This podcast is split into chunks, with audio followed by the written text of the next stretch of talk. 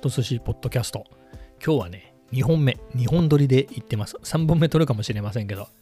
まあ、今回はですね、えっ、ー、と、最近ハマってるもの？まあ僕年中何かにハマってるんですよね、複数。ですけどね、今、再びっていうかハマってるのが、ここ2、3日か、2日ぐらいかな。あんまりハマハマり始め、えー、で言うとね、あの、音楽はもともとですけど、その、MIDI パッドってのを買ったんですね。えっ、ー、とね、瀬戸弘司さん、あの YouTuber の瀬戸弘司さんの、僕、瀬戸弘司さんっていうのは、まあ、知らなかったんですけど、なんでかな？あ、そうか。自分で YouTube に Vlog をアップしようと思ってる時に BGM を自分で作りたいなと思って調べてる時にいろいろな方の海外の人が多かったですかね？ああいうチュートリアル海外の人やってる場合が多いんで。っていう中に瀬戸弘司さんが出てきたんですよね。それが、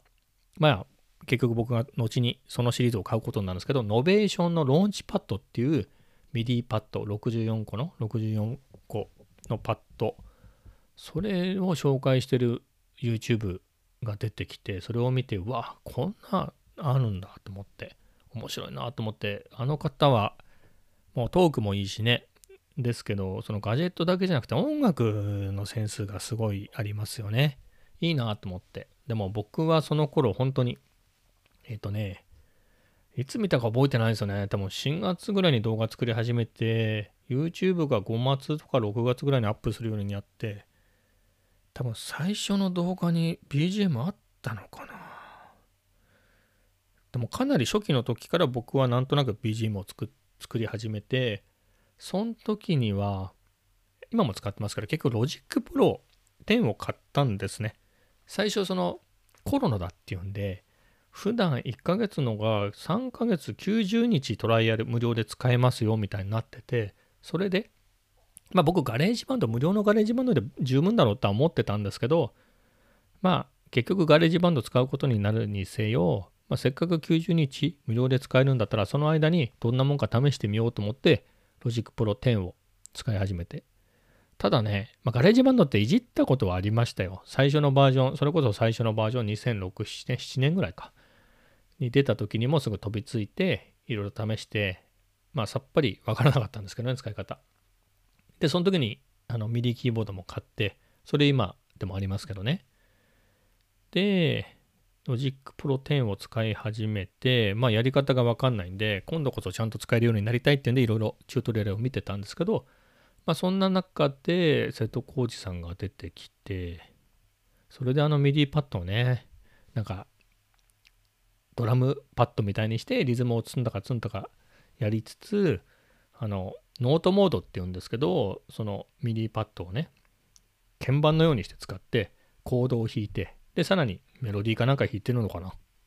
ていうのがあってその MIDI パッドってこうやって使うんだよみたいなのがね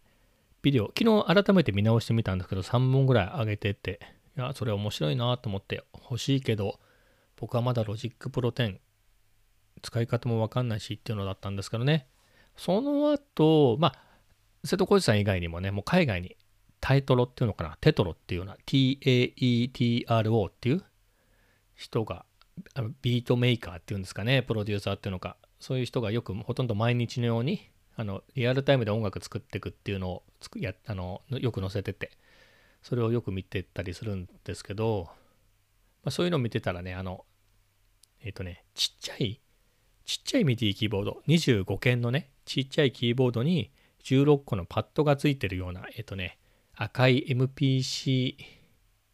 ミニみたいななんか MPC だったかなまあ、なんかそんなちっちゃいね、25件のキーボードにパッドがついてたやつが結構よく動画出てんですよね。で、僕それいいなと思ったんですけど、まあ、似たようなやつがいろいろ出てて、えっ、とね、まあ、結局僕 Novation っていうのやつを買ったんですけど、 Novation だったり、あとなんだろう、白いやつ、なんか有名なやつが、アーチュリアなのかなっていうのか、そういうところも似たようなやつ出してて、まあ、結局僕は Novation のを買ったんですけれど、うん。でもそれを使い始めたんですけど、まあ全然使えないですね。そもそもリズムがわかんないですからね。リズムのパターンがどういうのを入れていいのかもわかんないんで、結局活用できずに。かといって、そのキーボードももともと弾けなかったんで、キーボードの練習もし始めてた、今もやってるんですけど、となるとね、25鍵だと少ないですからね、キーボードをちゃんと弾こうと思ったら。で、もともとその GarageBand の最初のバージョンが出た時に買った49鍵のキーボードがあったんで、まあ、それを弾くので、全然使えてなかったんですね。にもかかわらず、なんかいろいろ曲を、曲っていうほどでもないんですけど、BGM でね、なんとなく、あの、定番のコード進行をいくつかあって、まあそれをちょっと変えてみてね、あとリズム、いい感じのリズムがあったら、なんかバリエーションでいいの、なんか僕の Vlog の BGM としては十分なのができんじゃないのってのがもともとスタートだったんで、まあ、それをやるのに、まあ、なかなかでも10曲ぐらいは今ありますよ。作った BGM。それ使い回してるんですけど、もうちょっとやりたいなっていう時に、なんかリズムがちゃんとできたらいろんなバージョン、なんかローファイヒップホップっていうようなジャンルがあるんですけど、そういうのの定番のリズムがいくつか分かってそうそういうところから BGM 作れるようになるんじゃないかと思ってだったらですよ別にそのローンチキーミニマーク3っていうんですけどねその25件のあのキーボードにさらに16個のドラムパッドにもなるようなパッドがついてるやつ16個か。うん。それ使えばいいんですけどね。あれ ?8 個だけかな？まあ、いくつかパッドがついてて。使えばいいんですけれど、なんかそこでね、その、64個、パッドがいっぱいついてるやつのがドラムマシ、ドラム、リズム？あの、ドラムパッドみたいにして使うにはいいなと思うと。しかもね、結構安いのがあるんですよ。1万何千円でローンチパッドミニってやつがあるのかな？ミニマーク3だったかな？で、ちっちゃいのがあって、すごい手頃ですよね。そんな値段で買えんだっていうのがあって、さらに2万3000円ぐらい出すと、ローンチパッド X っていうのが書いて、ローンチパッドプロってやつはもっと高いのかな？でもミニね、1万円ぐらいで買うなら、それ買おうかなと思ったんですけど、いや、なんか、どうせなら、ローンチパッド X の方がいいよみたいなレビューが多かったので、まあ、結局、ローンチパッド X を買ったんですけどね。まあ、それで、そのフィンガードラムっていうやつはやりたいなと思って、いろいろ練習はしたんですけど、どっちかっつうと、普通の生ドラムの叩き方をフィンガードラムでやるみたいな方をやってたんですね。というかね、そっちの方が多かったんですよね、チュートリアルが。あチュートリアルが多いっていうのは、つまり普通のドラムのチュートリアルがいっぱいあるから、その、これがタムで、これがスニアで、これがシンバルで、これがライドシンバルでみたいなのが、その名前もよく分かんなかったんですけど、で、これがバスドラでみたいなのが分かって、で、フィンガードラムでおすすめのパッドレイアウトみたいなのをいくつか見て、で、自分だったらこうだなみたいなのを見て、見よう見まねでやればね、あとは本物のドラムをフィンガードラムに、えっ、ー、と、なんつうんですか、えっ、ー、と、変換？自分の頭で変換してね、もうポチポチやっていけばできるから、もちろん素人ですからね、もともとドラムもできないぐらいですから、そのそんな難しいのはできないですけど、まあ基本のリズムぐらいは叩けますからね。まあそれそれはで、で、なんつうんですか、あの本物の曲をかけながら一緒に叩いて楽しんだりっていうのもやってたんですけど、ただね、あのローホワイヒップホップみたいなので BGM を作ろうと思ってるのに、普通のね、ツンタン、ツツタン、ツンタン、ツツタンみたいなリズムしか叩けないわけですよ。ってなると、ちょっとなと思って。で、そのパッドね、12月に買ったんですけど、もう全然使わなくなってたんですね。なんですが、最近、これをね、瀬戸コーチさんなんかやってるんですけど、そのドラムパッドとしてではなく、鍵盤として使うっていうやり方があって、64個のパッドがあるんですけど、えっとね、8×8 か、8×8 個並んでるんですけれど、それがね、えっ、ー、と、まあ、瀬戸さんも説明されてますけど、普通のキーボードだったらね、どの隣のやつを押したら0ですよね。で、その隣を押すとミ。で、その隣を押すとファってちゃんとなってるじゃないですか。でも、この MIDI パッドの場合は、ドを押して、ドの右隣を押すとドのシャープになるわけですね。で、その次がレで、その隣はレのシャープ。まあ、つまりギターと同じように半音ずつ上がっていくんですと。なのでちょっと弾き方が独特になるんですけど、まあ、僕はもともとギターを何十年かやってたんで下手ですけど、まあ、その概念はわかるっていうのがあって、まあ、これで演奏するのも面白いなと思って、まあ、そのキーボードでいう普通のキーボードピアノみたいなキーボードでいう、えー、とレパートリーが僕はハッピーバースデーと,、えー、と簡単アレンジのハッピーバースデーと簡単アレンジの白書の湖の2曲だけなんですけど、で、これをね、パッドでやろうと思って。ハッピーバースデーは、その、えっ、ー、と、なんですか、オクターブ的に足りるんですね。あの、64個のパッドで。ただ、白鳥の湖はもうちょっとオクターブがいっぱいないといけなくて、パッドでは、その、僕がやってる簡単アレンジの、僕が弾いてる楽譜だと足りないんですけど、まあ、ハッピーバースデーで練習してみようと思って、結構いけるんですよ。まあ、全然通しては弾けないですよ。ただ、楽譜を見ながら、よちよち歩きで弾く分には結構、音もここがドで、ここが、ド、ドとかはね、ピンクの色がついてるんですぐわかるんですけど、で、そこから相関して、え、ー、と、どの上は F だなとか、どの左斜め上がミだなとか、で、どの真下は、えっ、ー、と、ソ、G だなとか、どからね、1個飛ばして2個先にあるやつは当然どの隣ですからねレだなとかだんだんその相関がねパッと見て分かるようになってとなるとまだ完璧じゃないですけどまあ楽譜とねその一致してくるわけですよそのキーの位置がパッドの位置が。でこうなってくると結構楽しくてこれで演奏するのも面白いなっていうのが思ってきましたね。まあその進捗を Vlog とかに載せていくっていうのもコンテンツとしてはなんか僕の成長僕の成長のえっ、ー、と進化の過程を見せるっていうのもまあ面白いかなとは思いますと。で、まあ音楽、まあ、この辺にしておきますと。でね、音楽つながりではないんですけど、マイクとかってね、ほらギター、生のギターを録音したりとか、僕は音痴だから一切歌う気はないんですけど、その歌ったりするのにね、マイク使いますねと。そういうつながりで強引に行くと、僕は今、えっ、ー、と、ゼンハイザーの MKE200 っていうのを、マイクを、カメラにくっつけるタイプのね、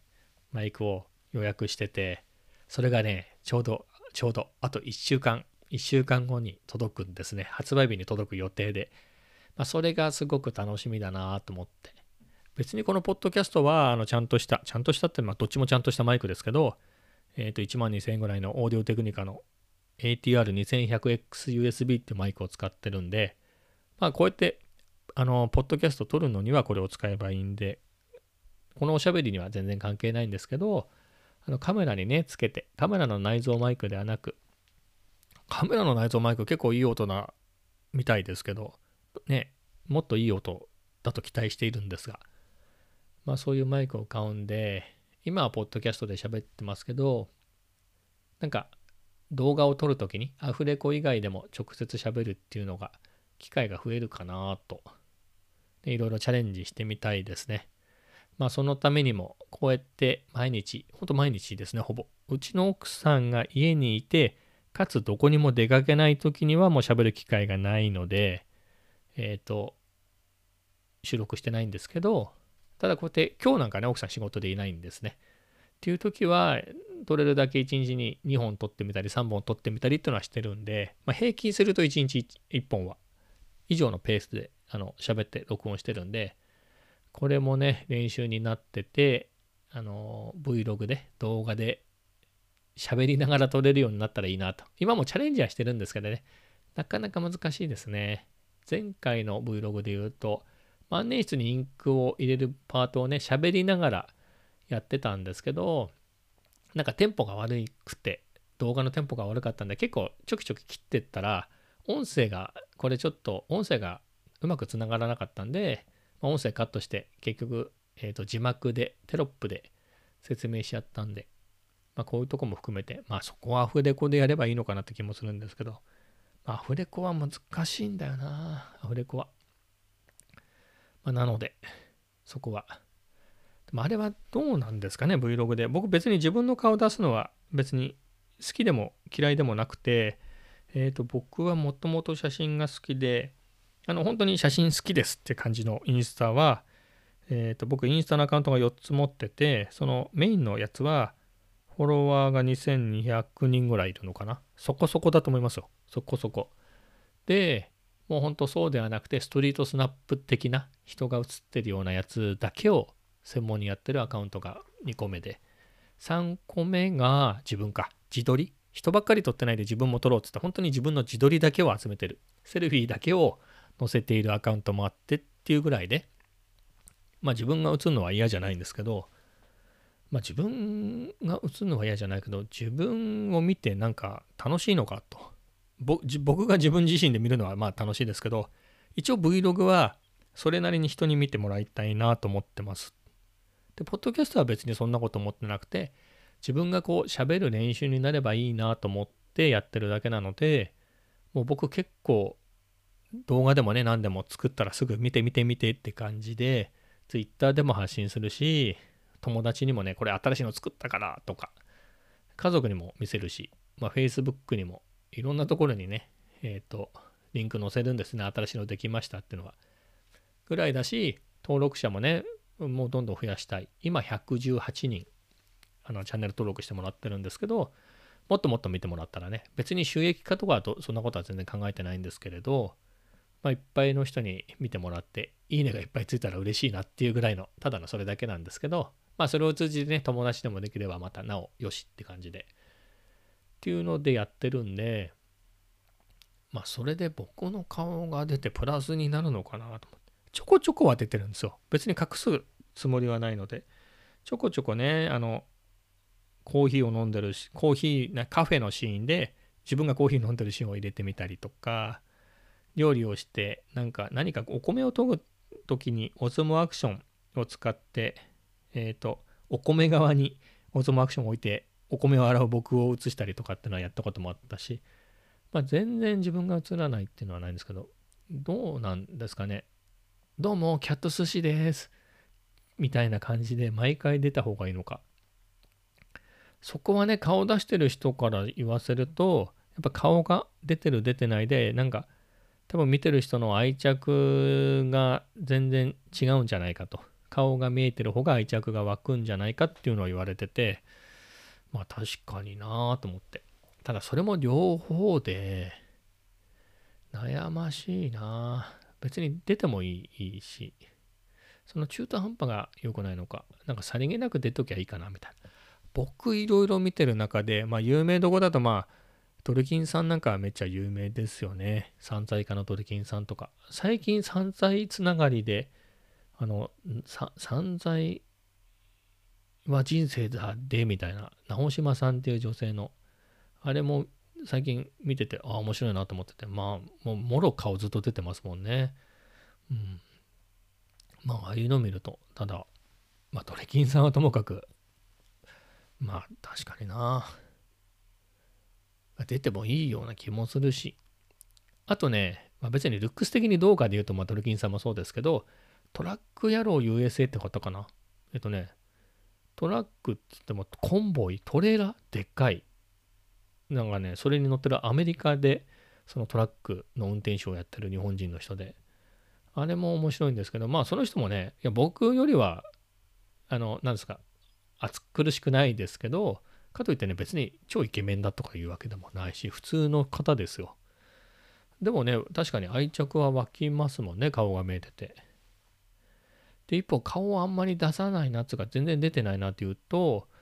名前忘れ、名前じゃないや。えっとね、Vlog の名前忘れちゃったんですけど、トミーさんっていう方、男性の方で、えっと、なんだろう、デザイナーの方なのかな？なんかすごいシンプルな、ミニマルな暮らしの Vlog をやってる方で、その方はナレーションは結構たまに入ってる。結構入ってるのかな？ナレーションぐらいは入ってるんですけど、顔なんかは全然出ないですからね。体は、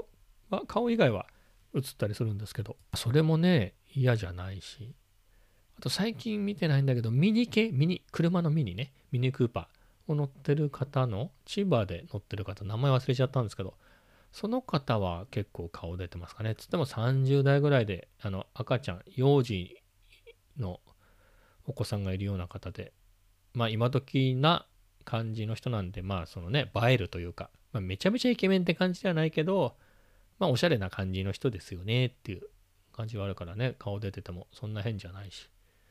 まあそれを言うと本当にこの声をね、Vlog で出すのも抵抗ありましたね。だこのマイクを1月に買って、せっかく買ったからって言ってアフレコを始めたんで、最初はなんか変な感じしましたからね、慣れるのかな。かといって、そんなに僕の部屋もな、撮影ってなると、一部を映すんだったらいいんですけど自分が映りながらなんか解説するってなるとあんまり映えポイントがないというかまあ映えないのも含めて味がカラーが出るのかもしれないですけど、まあ、そこも悩ましいですね。このデスクデスクはそれなりに、まあ、部屋自体はそこそこ綺麗だと思うし片付けは毎日掃除してますからでこのデスクは結構綺麗綺麗というか映えるとは言わないけどまあ楽しげなですよね。モニターアームがあってモニターが浮いててそこに観葉植物があり、うんまあ、映えなくはないからここを背景に自分がしゃべる分にはありなのかな。そこで何か商品の紹介みたいなのをやるのかな。商品買わなきゃですね。商品買わなきゃだけどもうマイクだってまあじゃあそこが謎なんですけど今ね、次何か商品を紹介するとしたら、そのゼンハイザーのマイクですよ、MKE200。この MKE200 の説明をするときに、これが MKE200 です。今日届きましたって。まあ、開封してるところはね、箱を写しとくだけだから、あ、でもそれも困るな。だって、おかしくないですか？だってマイク？マイクつけなきゃマイク使えないですよね、カメラの上に。で、その場合、カメラ、マイクは映んないから、今これ MKE200 で撮ってますって言って音を聞かせたいんだったらいいですけどね。そのマイクそのものの映像を載せるには鏡？鏡に載せるとかなんですかね。それも変だよな。まあみたいなところでどう説明するんだろう。いろいろいっぱい物を買わなきゃいけないのかな。買うのは嫌いじゃないからいいですけど、でもね、続かないですよ。そんなね、毎週毎週 MacBook Air を買ったり、毎週 iPad を買ったりみたいな、そのテンションでは無理ですよね。いや、毎週ってなったらな、雑誌ぐらいじゃないですか。今今月ポパイ買いましたみたいな。ブルータス買いましたぐらいになったらできるけど、面白いかな、それ。なんかね、まあ、毎週何かしらは買って届いてはいるんですよ、確かに。ね、来週 MK200 マイクが届くし、先々週はアンカーのサンダーボルト3のドックが届いたし、まあその前はね、まあいろいろ話してますけど、Apple Watch のバンドが届いたり、Apple Watch そのものが届いたり、このマイクを買ったり、モニターアームも買ったし、いろんなもの買ってるから、まあ確かにな、できなくはないけど、それやり始めたら、結構お金も大変だし、まあそこも割り切ったらいいのかな。でも割り切っても、そんなに面白い感じのにはならない気がするんですよね。やっぱ学的に見てて面白いのって、例えば今だったらソニーのあのカメラだったら、あのシネマカメラのね、FX3 を注文したしましたみたいなのが面白いですよね。そういうペースで。あとは PS5 当たったんで買いましたとか。そのクラスがバンバン続かないとって考えると、なんかあれですよね、来週あたり Apple のイベントがあって iPad 新しいの出る説みたいなのもありますけど、そういうのを早速ポチりましたとか、届きましたとか、発売日に届きましたとか、そういう感じの提出、ね、やんないと見ててもね、なんかアンカーのケーブルをまとめるやつ、1700円のやつ買いましたみたいなのって、まあそれが欲しい人にとってはいいですけどね、その粒感でずっと毎週やっても地味だなって。まあ、その地味すぎるのも面白いんですかね。僕あんまりその開封って好きじゃなくて、その開封じゃなくて、なんだろうな、開封、絶対嫌ってことはないんですけどね。開封よりも、なんだろう、使って、何ヶ月か使ってこれすごくいいですみたいなのが好きですね。そこで言うと、あのプロ写真家、カメラマンの西田渉さんっていう方かな。この方が EOSRP をすごい褒めてて、すごい何回もね、未だに紹介してるんですよね、EOSRP についてのコンテンツをやられてて。まあ、プロなんでね、EOSR5 とか持ってるのかな。そういうのもちゃんと持ってる方ですけど、EOSRP はすごいいいんだっていうのを言ってて、僕も EOSRP 買う頃に、ずっとね、何度もその参考にさせてもらって、でもね、EOSRP の後に α7C も出たし、そもそも西田さんが EOSRP を褒め始めてた頃には、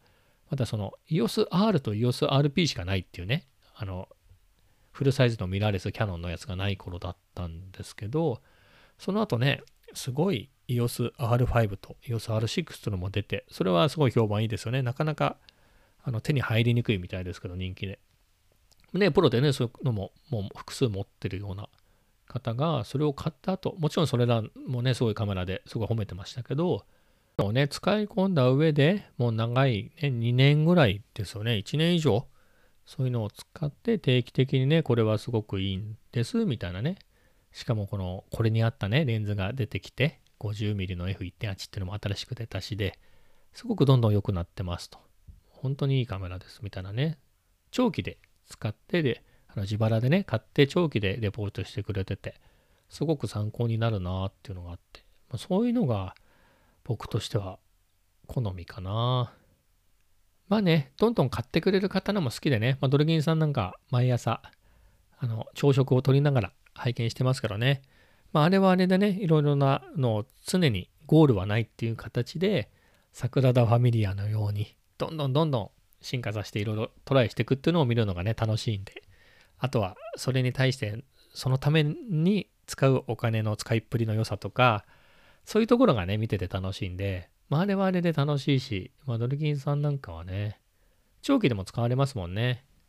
だからやっぱりドルキンさんファンも多いですよね。8万何千人ぐらい登録者がいらっしゃるのかな。僕も大好きで、最近グルドンに入れたんで、え、より親近感を一方的に募らせておりますが、まあそういうのも楽しいんで、かといって自分がやるかっつったら、まあお金続かないですね。で、そんなにね、家庭を顧みずにまでみたいな、まあ、あんまり顧みずに、あの、EOSRP 買ったんですけど、まあ、でもこれ一応自分のお小遣いということでやってますので、まだ余力はありますけどね、まだ。なんなら別に α7S3、S3 はきついな、レンズがないから。でも R6 ぐらいは買いますよ、僕だって。僕だって R6 ぐらい。ただね、僕使いたいレンズがね、あ、今、今も今持ってる RF35 の F1.8 なんで、ぐらいしかなくて、これであれば別に EOSRP で十分なので、出ませんが、かといってね、EOSR6 ぐらいなら、なんとかなりますよってのは、1回ぐらいはなんとかなるってだけで、別にこれを毎月毎月とかね、毎週毎週は無理ですよ。まあ、なので、まあでも何をやるかっていうのはね、まあ、やっぱりさっき言ったパッドかな、そういった何か自分がね、練習して上達していく過程を見せるっていうのも一つのコンテンツとして面白いのかな。少なくとも自分でね、見返して面白いですよね。こんぐらいしかできなかったのがっていうのは。まあ、そういうのをやってみようかな。とか思って。今日はちょっと長めですね。ここ2回ぐらい。18分ぐらいだったんで。30分近く話してるんで。今日はこの辺で。